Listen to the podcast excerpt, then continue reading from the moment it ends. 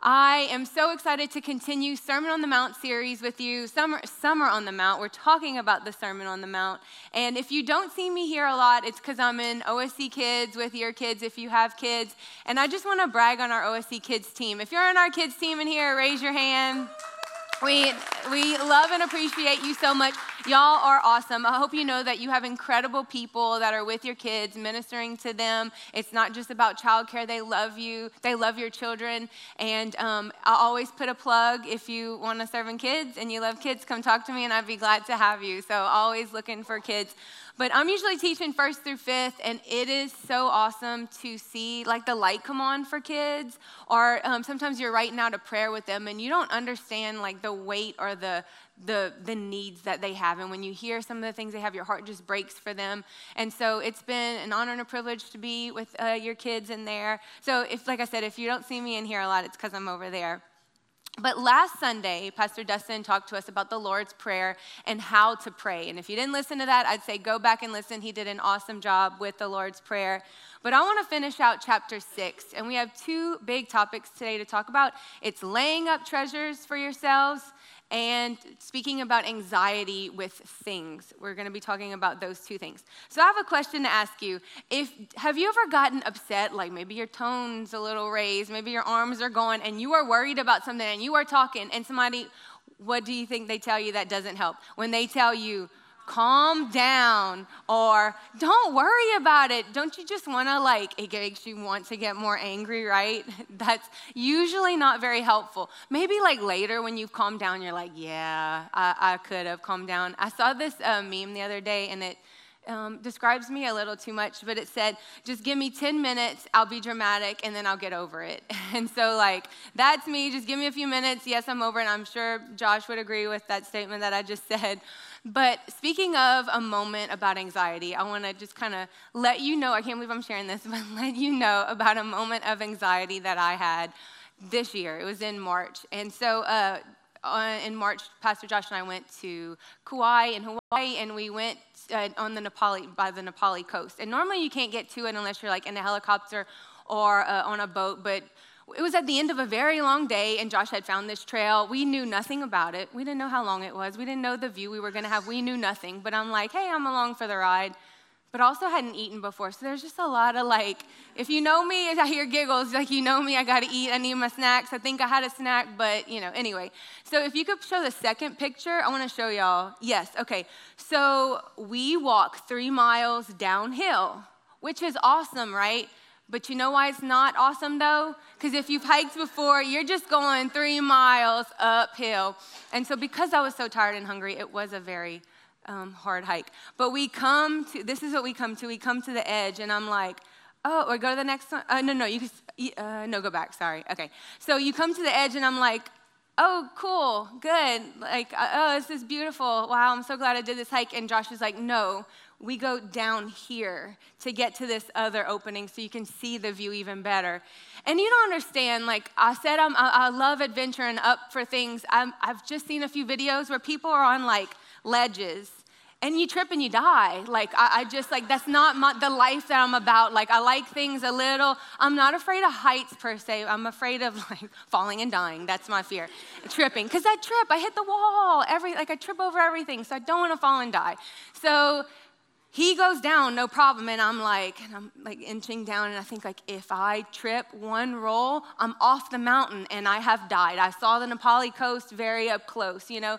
So like uh, the anxiety is rising, the worry is rising. You could not have rationalized with me in that moment. Have you ever been there? Like it would not have mattered. So I was so anxious that Josh was like, here, give me your hand. I'm like, don't touch me. And then, so I'm going a little bit further, and he goes further, and I'm like, wait, don't leave me. And he's like, what do you want me to do? I'm like, I don't know. Like, I'm, I was so freaked out. My heart rate was racing, everything. So we do, if you want to go to the next, pic, next picture, you can't see, but there's a huge opening right here. So I'm like, oh, wow, it's beautiful. Okay, so the anxiety, I made it, though. I did something I was scared to do. Well, what you don't see, there's a ledge right here where Josh walks. So he's going on this ledge, and I'm like, whoa, I don't want to watch my husband fall to his death. And they got two people hanging out right here. Y'all can't see. This person is sitting on the edge of the rock, like legs dangling, like no care in the world. And I'm like about to like have a panic attack. So these people are all living their best lives. They're probably laughing at me.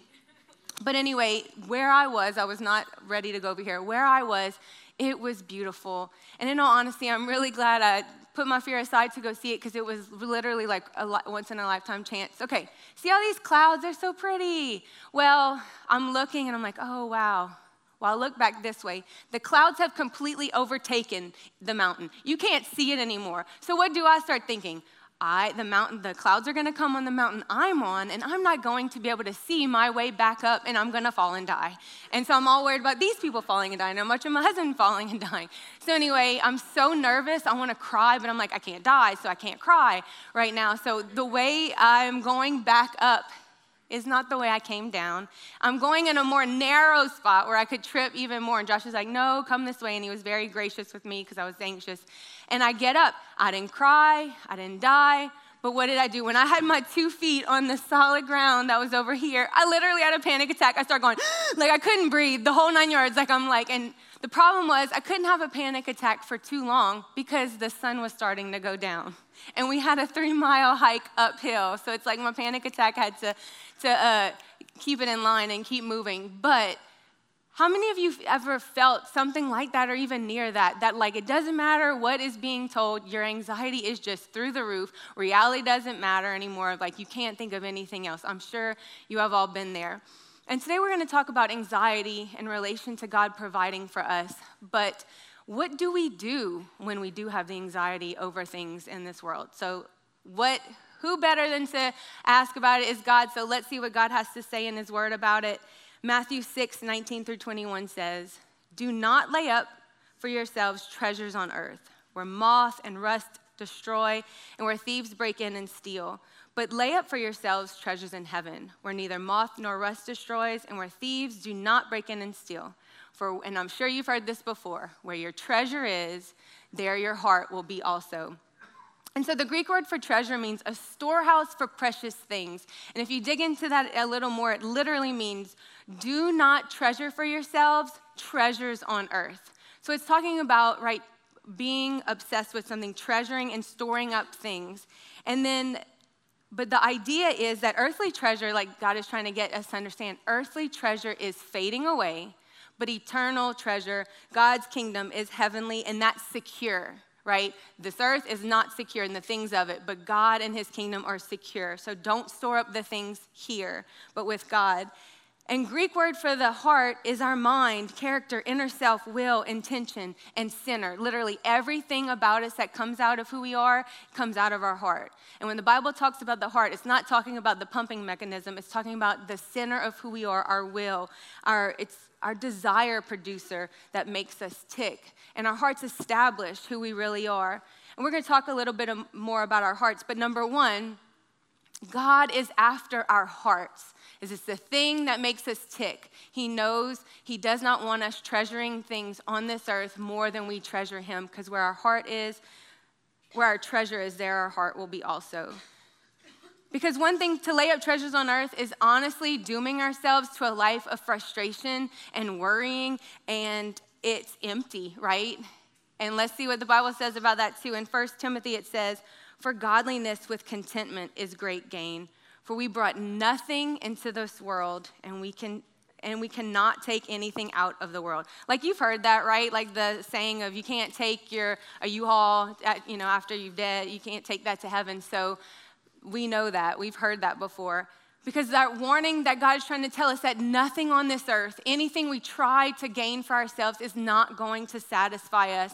And he is the only thing that truly ever will. So that's what we should be going after, not all these things. But a side note is to say that Jesus isn't saying it's wrong to have things, so please do not misunderstand me. He is not wrong to say, saying it's, it's not wrong to have things, but it is wrong to lay it up for yourselves, right? Because he's given us everything. Everything is his anyway, so we should live with things with open hands, and we should be stewards of what he's given us, not hoarders, right? So don't lay up treasures for yourself. That's what he's saying there. So it's not wrong to have things. Please don't misunderstand me. And Jesus is saying to not spend your life, your time, gathering up for things that don't matter in the long run. Why? Why is he telling us that? Because if our focus is on things, it can't be on him. And if our focus is on this world or our world and being so consumed with that, we're not going to be focusing on him and his world and his kingdom and the things that he has for us, because we're going to be so stuck in our own. And so a big thing is our eternal perspective, like what we truly believe about God and about eternity, affects our earthly priorities, right? Because what we think about as truth is what we're going to live out. So if we don't think that it's really important, we're not going to live like it's really important. So we have to change our hearts to say, God, your eternity is what matters most, right? Not the things on this earth are going to be gone. So we need to have our focus on eternal priorities, because where we put our time, our focus, and our attention is where our hearts will be, just like we were saying earlier. And it's not so much wealth that Jesus is actually talking about. He's talking about loyalty. He's saying, where do our loyalties lie? Is it with the things of this earth, or is it with him? That's what he's after, not about wealth, but about our loyalty. Because if you've read the Bible, you know God's a jealous God, and he's after our hearts. He wants your hearts, like we were talking about. Because in Proverbs four twenty-three, it says, above all else, I'm sure you've heard this, guard your heart, for everything you do flows from it. And he knows what has our hearts ultimately has us, right? What we're consumed about, what we're thinking about, that has us. So is it the things of this world, or is it focused on him? Because we do, we have to be careful what we give ourselves to. And it's easy to fall into all these traps, right? We live on earth, it's easy to fall into them. And then moving on to point two, Matthew six twenty-three says, the eye is the lamp of the body. So if your eye is healthy, your whole body will be full of light. But if your eye is bad, your whole body will be full of darkness. If then the light is in you as darkness, how great is the darkness? That one, the first one was talking about our heart. This scripture is talking about our minds. Number two, God is after our minds. Because before we know Christ, before we've gotten saved, what are we after? What do we live by? We live by our desires, our feelings, our affections, our lusts. Kind of that thing like if it felt good, you did it. You didn't even think twice about it, right? You just did whatever you wanted to do, anytime you wanted. That's what was driving you. And after you get saved, God doesn't want you to live by those desires anymore. He wants you to live um, by your mind. He wants you to think. And so before we weren't thinking. And sin also does something to people, to to us. It blinds our minds to things that are obvious, right? Like so obvious, you would think it's, you can't miss it. But when we're in, living in sin, those things blind us to it. And one thing, so think about this concept. We're talking about, we read in the scripture, don't store up treasures on your earth, on earth because moths and rust and thieves break in and steal. Okay, how many of you own a home? Or if you live in a home, right? What is it constantly doing? Breaking, falling apart, um, pipes, old pipes are leaking. I'm speaking through way too much experience with old pipes leaking. Walls need to be torn out, maybe mold set in. Like something is always going wrong with our houses, our physical houses, and our bodies. As you get older, things are changing, you, you know, or your everybody. We know, think about this. We all know we're gonna die. But we also, like, also I think can be like, well, it's later or whatever. So we don't let that reality sink in, because that's what sin does. It blinds our minds to simple truths. And that's some things that we can start doing is uh, with our minds. And we know this truth that our minds, that our bodies are going to die and our house is, is going to fall apart. So why do we invest so much into it? And Jesus is just trying to get to our hearts and our minds, like, hey, like, wake up to the truth. Wake up to the truth of what I'm trying to say to you, that don't live for now, because you need to serve your God, with, serve God with your whole heart and with your mind, and determining to believe God's truths in our minds, that we really believe it here. So I don't know if you've ever gone to another country, but there, you have to go through customs when you do. Why? Because they don't want you taking anything from your country that shouldn't be there into theirs. If you've ever left Hawaii, they're going to check your bag ten times, not ten, but three, to make sure you don't have fruit. You cannot smuggle fruit out of Hawaii. They're going to scan your bag, so don't even try. And I know that's not the same, that's a different country, but in, with, think about this, like when you the customs thing. You have to scan everything that's brought in. So think about your mind as like a country, right? And your eye is like the T S A customs agent. It's scanning things. We have to scan things. We can't let everything into our minds, because what it goes into your mind is going to take over, right? It's eventually going to consume you, and that's how you're going to start living, and you're going to start acting. And we're not a slave to our thoughts. God has given us like the ability to be like, no, I'm not going to believe that. I'm not going to, I'm going to trust what God's word says and not listen to the enemy. And we have to take captive lies with truth of God's word. It's stopping and saying, no, I'm not believing this. I'm trusting God, and I'm stopping it before it enters my heart. He wants us to use our minds for him. And just another quick question to answer. Should we spend money on our bodies and our clothes and houses? Yes, right? Practically. You need somewhere to live. And please wear clothes, right? You need to buy clothes. You need somewhere to live. It's not wrong to have these things. And we're going to talk a little bit more about that. So again, answering that question, please have somewhere to live and please uh, wear clothes. But moving on to number three, God is after our hearts. God's after our mind. In Matthew six twenty-four, it says, "No one can serve two masters, for he will either hate one and love the other, or he will be devoted to the one and despise the other." You cannot serve God and money. So number three, God is after our will. God is after our will.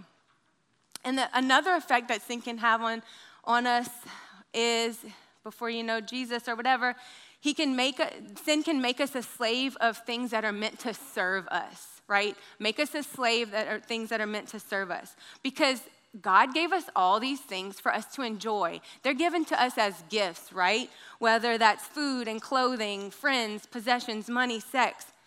But if we're not careful, we take something that's good and we make it a god. And we're not in control anymore. That thing is controlling us. And the things that he's given to make us happy and to enjoy, we've made it about us. And then because of sin, we become slaves to it. And that's his warning to us. Don't become slaves to it. And so the moment we become dominated by things, we are slaves to it.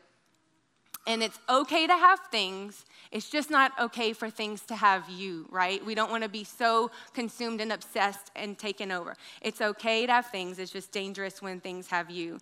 Because nothing would be worse than at the end of our lives to discover that we gave ourselves to the wrong thing, right? We expended all of our time, money, and attention into the wrong thing, and it didn't have any eternal value. And it let us down, because that's all it's going to do is let us down over and over. And I think a good question to ask us, like, okay, I'm not sure. Like, how do I know if my possessions have me or not? And so, like, I think about my house. If my, something happened to my house, yes, I would cry for more than ten minutes, right? I would be upset. I'd need more than ten minutes to be dramatic. I would be upset. But if you lost something, how would you react to it in the long run? Would it send you into a tailspin? Would your life be take like you wouldn't be able to know how to recover because you lost this thing? I think that's the question, a gauge of how we ask ourselves. Like, if I lost it, how would my life be? Would you be able to trust Jesus and move on, or would this thing have you? And I think that's a way that we can ask ourselves that. So once, you know, we realize we need to serve God with our hearts, our minds, our will, and we're thinking about things and not to place our, you know, value on things, God still is coming after our heart a little bit more in these scriptures. He's not done. He's going to be talking about that big word, and that's anxiety, like we brought in at the beginning of the message. He's going to be talking about anxiety. He's coming for more, because we can think about all these things, but what can get us is being of is worrying about all of these things. So in Matthew six twenty-five through twenty-seven, it says, this is Jesus, "Therefore I tell you, do not be anxious about your life." Up, oh, Jesus went and did it. He told us don't be anxious. And so what you will eat or what you will drink, nor about your body, what you will put on, is not life more than food and the body more than clothing? Look at the birds of the air. They neither sow, sow nor reap nor gather into barns, yet your heavenly Father feeds them. And are you not of more value than they? And which of you, by being anxious, can add a single hour to a span of life? I think especially those last two, we skip over those so fast. Are we not of more value than birds? And how, and by being anxious, do you even add anything to your life? And be, do not be anxious here means to not have a mind that's divided into sections or compartments and that it's not functioning as a whole. So we're, in other words, don't be distracted, that we're so anxious that we're distracted. Don't be anxious means don't be distracted. That's what God's trying to get us to understand. And God and the things of this world are at so opposites with each other, right? It's impossible, like it's saying, to love one without completely hating the other. It's impossible. You're going to live a double life if you try to live like that. And what Jesus is warning is us against the danger of taking the main thing and just worrying about the cares of this world, being so consumed by those things that we're looking so much at them that we're forgetting to look at God. And that's what he's, he's trying to get our attention about. And he's warning us about the danger of living a double life. That's what he's concerned about. In regards to provision, what, so what are we thinking about? What are the things that has our attention? Food, everybody we know groceries are going up, keep going up. Money, jobs, are we worried about someone else or ourselves? Because our anxieties and our thoughts go to what we're focused on, right? If I'm looking right here and only thinking right here, I can't see y'all because I'm worried only about this. And my life is gonna go in the direction of my cares and my anxieties and my worries. And Jesus is trying to get our attention elsewhere. In that verse, he said, look at the birds. But before you can look at the birds, you have to stop long enough, right? You have to pause. So sometimes I think we we really need to do, when you're in that tailspin of worrying about something and it, you can't get over it, because the enemy lies to you, right, and tells you, like, everybody else has more problems than you do, or you have more, no, the other way, you have more problems than everybody else. They're not struggling like you. They don't know, like, doesn't the enemy tell us that? But we're all dealing with our own thoughts and worries and emotions if we're being honest. But um, what he's saying is, if we would stop long enough, like even if you're at work, go in the bathroom, or can you walk outside for a few minutes when you're caught in that tailspin of worry, and to be like, no, that you stop and you meditate on his word and you meditate on who he is. You remind yourself of who he is, because like he said, look at the birds. They're not worried about being fed. They are fed. They're just, because they, they know their value. But are you not more valuable than a bird? So much more valuable. And they know, they know that. But the worry we can have over material things of life is rooted in our under, is rooting, rooted in a low understanding of our value before God. We're not trusting him because we don't truly value, know that he values us, right? Our, our value of what we think God is is like, he doesn't care about us. Like, he cares more about this person. They always have their needs met. So like, he doesn't care about me. We do that to ourselves, right? But God is saying, when you, you will worry less if you could understand the value you have in him. We fail to comprehend how much he loves and cares for us.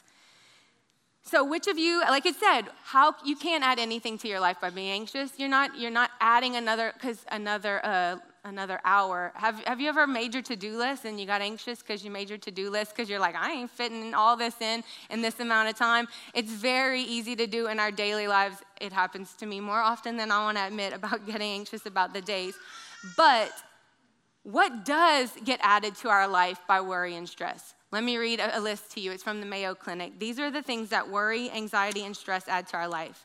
Headache, anxiety, over or under eating, muscle tension or pain, restlessness, angry outbursts, angry outbursts, no, I'm just joking. Chest, I'm not calling that kid out. Chest pain, lack of motivation or focus, drug or alcohol abuse, fatigue, feeling overwhelmed, change in sex drive, irritability or anger, social withdrawal, upset stomach, sadness or depression, exercising less often, and sleep problems. Doesn't that describe the majority of uh, like the ailments that we have as a society today? All of these things, and our worrying about things is literally making us sick. Not only is it not adding to our life, it's literally taking away from our life by being so worried about these things. And I love what Corrie ten Boom says about worry. Worry does not empty tomorrow of its sorrow. It empties today of its strength, right? When I'm worrying about tomorrow, I have lost my strength for today because I'm already focused on something else I shouldn't even be worrying about. And what does worry do? Proverbs twelve twenty-five says, worry in the heart of a man weighs him down. It literally weighs him down. So I'm gonna give you an example about um, my grocery store habits. So I don't know who likes to do Walmart pickup. Like, you don't like going in the store, you're gonna sit in your house and do it on your app and go pick it up. That is me. I do not like going into the store. And I always think like, I, I'm, um, okay, I do my grocery list and I'm usually pretty good about it, but every now and then you forget something or you just went and your kid's like, hey, I need blank. And you're like, I just did a grocery pickup. So you gotta go into the store. And I don't know if you're like me, but you think like, I only need one or two things. I don't need a basket. I got it. I can carry it with my hands. And how do you find yourself? And I'm dropping stuff and I can't tell people hi. I've dropped stuff before and I'm sure it's been, you know, funny to watch me pick it up. And then I get to the um, counter and I'm like, it, it, you can't let something go because it's all going to fall. So you have to like do this with it. That's me. So I figured I'd give you a visual. So hold on with me for a second. So I have two things. So this is me at the grocery store. But isn't it us in life, right? So think of this as like worry about a bill. Like, God, I don't know how to pay it. And you're like, I got it. It's just a little worry. I can handle a little bit of worry. It's no big deal. So you got that. But then you're like, what if my kid gets in a wreck in five years? And then like, you know, what will we do about a car? And then like, what if my house burns down in ten years? Like, where would we live? Or like, I'm worried about the job. My husband's job is not secure. How are we gonna pay the bills? And then like, here's the medical bill. Or what if I get sick in a year? Like, I'm not sick right now, but what if I do? You know, like I, I'm worried about that. And then I'm worried about just something, a situation with my kid. And then I'm worried about more, right? You think you can handle it. And then all of a sudden, what, you, you can't do anything. You're not useful much. You can't talk much to people because you're like, I got to go. I'm about to drop all this on the floor at Walmart, like that kind of thing. And that's what worry does. It literally weighs us down. And we always think we can handle it, right? It's no big deal, but it gets piled on and piled on. And what do you, all of a sudden, you're drowning. And you're drowning in your Walmart groceries. So that's me at the register. But um, that's going to fall. So just, you know, think about your anxieties when you look down here. If if the uh, messiness of it causes you anxiety, it's just something to help you grow in the service. No, I'm helping you, I'm helping you. But um, another thing, if you've ever noticed what the Bible talks about weights, in Hebrews, if you've ever read this, it says, therefore, since we are surrounded by so great a cloud of witnesses, let us lay aside every weight and sin, which clings so closely, and let us run with endurance the race that is set before us. So God is saying, I have a race for you to run, right? And running with endurance, not like barely making it over the finish line. So if I have all these weights of worry, like the Bible's saying, worry that's weighing me down, and I'm holding it and carrying it, can I run like this? Maybe out the door, right? I won't be able to run very long with all these extra weights of worry and anxiety and cares about the world. I can't run well. I can run for a little bit, but I can't run well. It isn't until we let go, throw aside, cast the weights aside, get rid of, as it's saying, the weights so you can run with endurance, because it's not that worry is a sin. Worry can lead to sin. But it's holding us back, right? It's stunting us from our growth. It's not letting us to, we'll get to heaven, but we're like barely making it there, instead of like, no, that I'm choosing to let this go so I can run well and go and do what God has called me to do. And so in Matthew six thirty, it says, but if God so clothes the grass of the field, which today is alive and tomorrow is thrown into the oven, will he not much more clothe you, O you of, or ye, you, it's not the King James Version. Oh, you of little faith. So if we're being honest, anxiety about provision is a lack of faith on our part, right? We're not believing he's going to take care of us. It's a lack of faith. And I know you've heard Pastor Josh say this before. Worry is temporary atheism. It's like forgetting that God exists when we worry. But faith, choosing faith, is to refuse to worry about, is refusing to uh, Hold on, is if refusing to think about worrying things. Faith is refusing to think about worrying things. It's stopping it. It's that T S A agent, like, no, it's not gonna add anything to my life. I'm going to stop thinking about it. Because we have to remember that everything in life he's giving, he's given to us as a gift, and we keep it as a gift, not as a something we're entitled to, right, then we're going to remember that. Because when we fail to remember that life is a gift, we're going to fail in other places. And the antidote for worry is not just to stop worrying, like, oh, stop, chill out, stop worrying. It's not just that, because it doesn't work. What do we have to do? When we get rid of something, we need to replace it with something. So if we're getting rid of worry, we need to hold on to faith. We need to replace it with faith. And I don't mean like the simple, like, just, oh, just trust God. But no, it's going to war with our thoughts. It's going to war with, against the enemy. Because guess what? You're going to have all your worries and cares, and life is hard, and you could do it without God. Or you can do it with God, and it is still a fight. I'm not going to lie to say that when you're at the bottom, when you are spiraling, that it's easy all the time to be like, God, help me, and I'm going to remember who you are, and I'm going to um, remind you of who you are to me, and you're going to pray. It's hard to do that sometimes if we're being completely honest, but you got hard either way, right? So why don't you do the hard that gets you out of where you're stuck and is getting you closer to God, right? We can make a choice. You're not stuck here. You don't have to be stuck there. And so the antidote, uh, sorry, one second. When we put God in his place, worry gets put in its rightful place, right? It gets out of our hearts, because then we pause and we meditate and remember who God is. Because you've heard Pastor Josh say this too, when worship goes up, worry goes down. That's how a seesaw works, right? It doesn't do this. And worry and fear cannot live together. One's gonna, uh, worry and faith cannot live together. One is gonna take over the other, right? It's gonna, it's going to win. So you can have a choice of what you decide to think about. And because what we think about here is what we live out, right? Like we keep talking about, your your actions are going to go towards what you're thinking about, and your heart, you're gonna live those things out. And then continue on in Matthew, it says, Matthew six, thirty-one through thirty-two, therefore, do not be anxious, saying, what shall we eat, or what shall we drink, or what shall we wear? For the Gentiles seek after all these things, and your heavenly Father knows that you need them all. Here again, we're anxious, and Jesus is telling us what? Don't be anxious. He's reminding us, don't be anxious. But Jesus can say that, right? He can get away with telling us whatever. But this is a hard text coming from someone who is always hungry and who likes clothes, right? He's telling you not to worry about these things. People who know me always giggle. They're like, yeah. Because, you know, you may be one of these people who say, like, oh, I was so busy, I forgot to eat. Mm-mm, nope, has never happened to me. I'm starving all of the time. I'm already thinking about lunch and dinner, not because I, I'm obsessed with food. I'm just always hungry. So it's, I really wish I wasn't. It would be a much easier life. So I'm so happy for you all who can miss meals and not care about it, but that's not me. So Jesus is telling us, don't worry, don't worry, don't be anxious about these things. Why?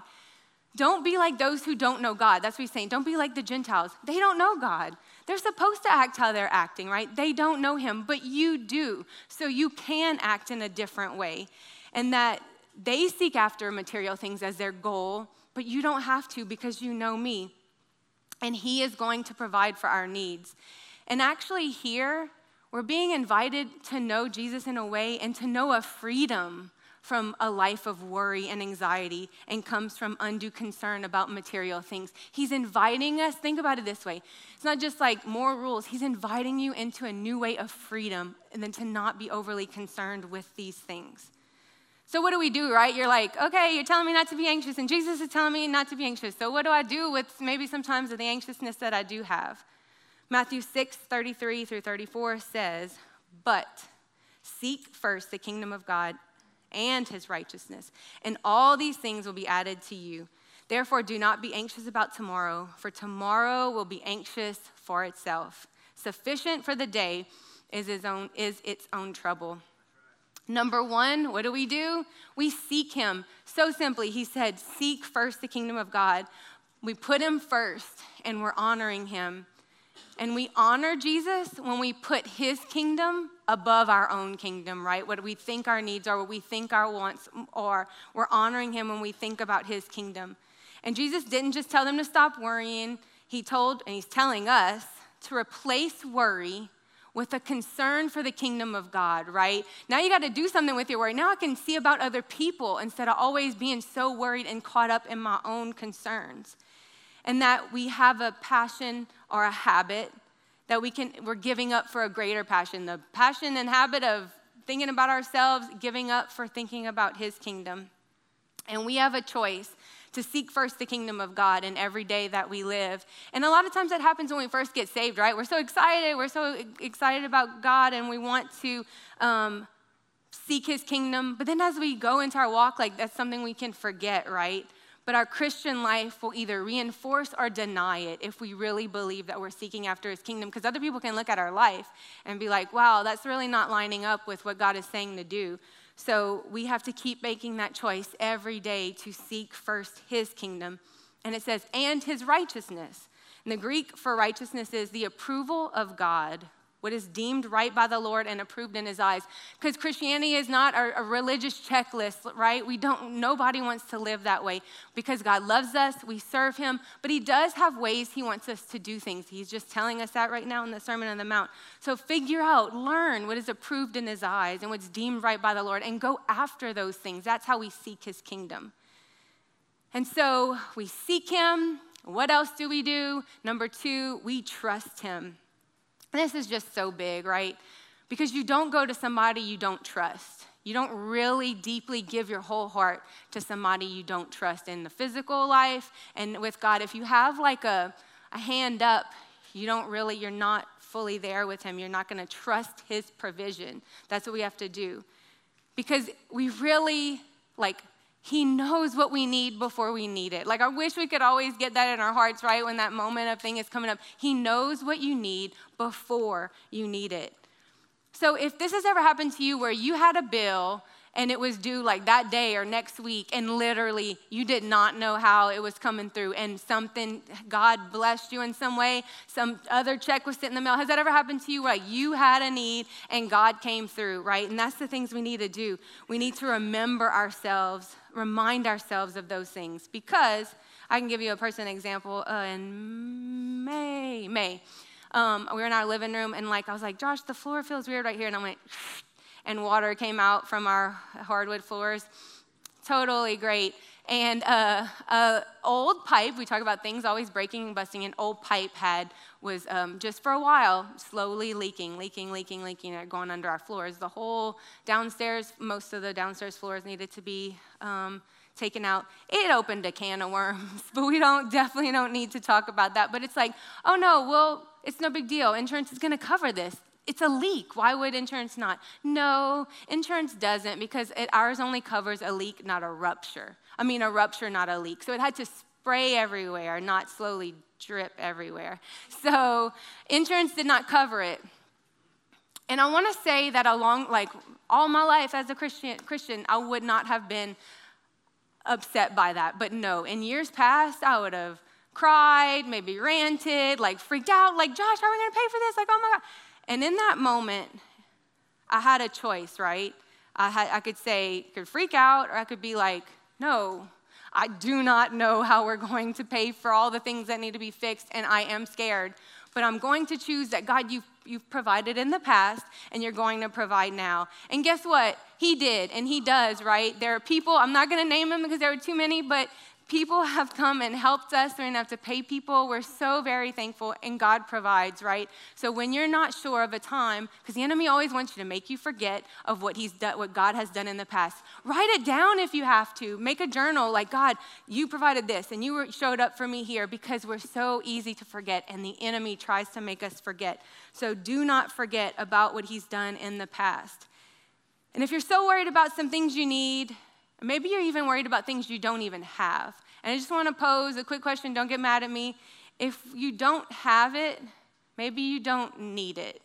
If it's consuming your life, don't shoot the messenger. It was just a thought I had. It's just a thought, like, if we're so doing things to our bodies to overwork or whatever, maybe we just don't need it. But the majority of things that we worry about, if we're being honest, we don't even have any control over. Do you have control over what happens when you leave this building? Whether a wreck or a phone call about a diagnosis or something, like, your life can change at any moment, all of the time. And the things that we're constantly worrying about, we don't even have control over. And these verses are just a reminder to live in today. Because yesterday had its ton of worries and cares, and you can't change your past, right? So we shouldn't be living back here. And we can't live up here because, God, if we think thirty, you know, thirty days, sixty days, a year out of tomorrow, that can really send us into a tailspin. We can't, we don't have the energy. We don't have the time, the focus. We cannot be thinking about tomorrow. We have to stay in today because tomorrow could have a lot too, right? If we're being honest, I mean today. Today's day has enough worries to take care of itself. We need to stay, God is reminding us to stay in today and ha- trust his provision for you today. Because we talked about in um, the Lord's Prayer, we asked to pray, pray for our daily bread. It's not talking about, you know, a bread for a month away. He wants us to live day by day with him. And I know that's hard. And I'm not trying to take out the hardness away from that. It is hard.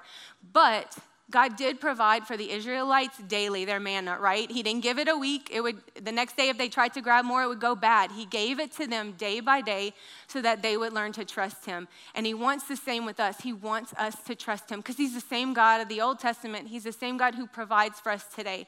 So if we would trust him for provision today. And we can fight anxiety, like we keep talking about, like how do we fight anxiety? We fight anxiety by staying in today, not letting our minds go back or forward in any direction. And I can't change the past and I have no control of the future, as we were saying. And we must not go forward and tack on tomorrow's quota for today. We're given provision for today. So reminder again, be in today. I just feel like this is such a big point, right? Because it's so easy to jump to all the conclusions. And if we only realized God's great love and concern for us, that he knows everything, if we really believe it's true, that he knows everything about us, and he's concerned with the smallest details of our lives, then we become a person who no longer has to worry if we really believe what he's saying. And we sang it earlier, right? Jireh, you're my provider, or you are enough. Do we really believe that though? Do we really believe he's enough, or do we act, do we, are we living out a different way than things we're saying, right? And so in closing, just to remind you to not lay up for yourselves treasures on this earth. Because if we're intentional about serving God with all of our hearts, with all of our minds and our will, then it's gonna be easier just naturally not to worry about uh, provision, right? If we're so focused on him and his will and what he wants, these things aren't gonna matter as much. It's not gonna be our focus, and it's not gonna be where our attention is at. Because when we have our hearts and minds and will in the right places, we're gonna be walking in a growing relationship with him, and we can trust that he's gonna provide for our daily needs, right? Our daily needs. And honestly, when we keep food and clothing, and I know we didn't talk about cars because they didn't have cars yet in the Bible then, but food and cars or whatever your needs are, if we keep those in its rightful place, not as a God, then we won't worship them or be overly obsessed with them, right? It's not gonna have us. And sometimes I think if we, you know, life happens and you have to cut down or you have to change your way of spending.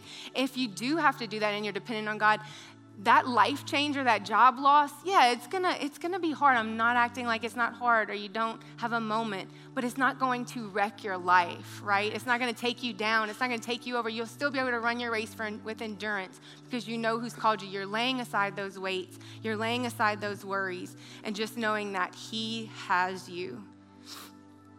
And having our hearts attached to God and not to things will keep anxiety over our needs in check, right? Just simple things. So I do have some action steps for you this week to think about in what ways with your heart, your mind, your will, and what, what ways are you maybe holding back from God in those areas? Write it down now, go home and think about it. What ways are you have not given fully over to him?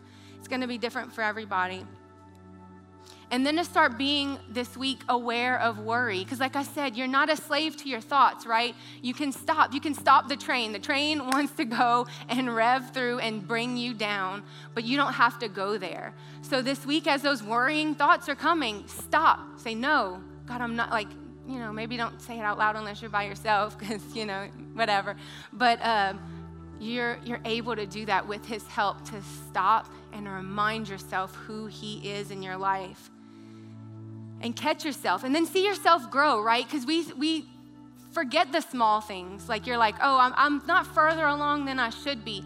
But we forget to celebrate the small things, because every tiny small step is a, a, a path towards him moving forward. And we can celebrate those small things like, God, no, I normally would have cried right here, but I didn't. I trusted you. Or God, I normally would have yelled at somebody when this happened, but no, now I stopped and I trusted you and I said, I know you're going to take care of me. Celebrate those small wins and look for them throughout your weeks. And you can see where he's growing you. And then think about this week ways that you can build your build God's kingdom and not your own. How can you serve him and others this week? Because that gets our mind and our focus off of our worries, right? When we're just stuck in that spiral, we can only see ourselves. And what are some ways that you can build God's kingdom this week? So I just wanted to end in prayer. If you could just close your eyes. God, I thank you for this moment, and I pray that you lay whatever this person, every person in here needs on their heart, God, that thing to change, that thing to do, God, that reminder that you value them so much, that they're so loved by you, whatever it is, God, that that big takeaway that they need for today, God, that that would sink deep into their hearts, God, that it would be lived out throughout the week, that you are with them and you're helping them, God. Remind them that you're their provider, that you are with them, God, that they would serve you with their heart, their whole minds, and their whole wills. Father, they would lay aside the things that are holding them back to run their race with endurance with you. And knowing, God, that we're not going to get it perfect, but when we do, all we do have to do is ask you for forgiveness, and that you are there to forgive forgive us and to keep running, keep moving forward. I thank you what you're doing in every person's heart, God, that anxiety won't win, Father, over provision, God, but we will trust that you have us and you're providing for our every need. In Jesus' name we pray, amen.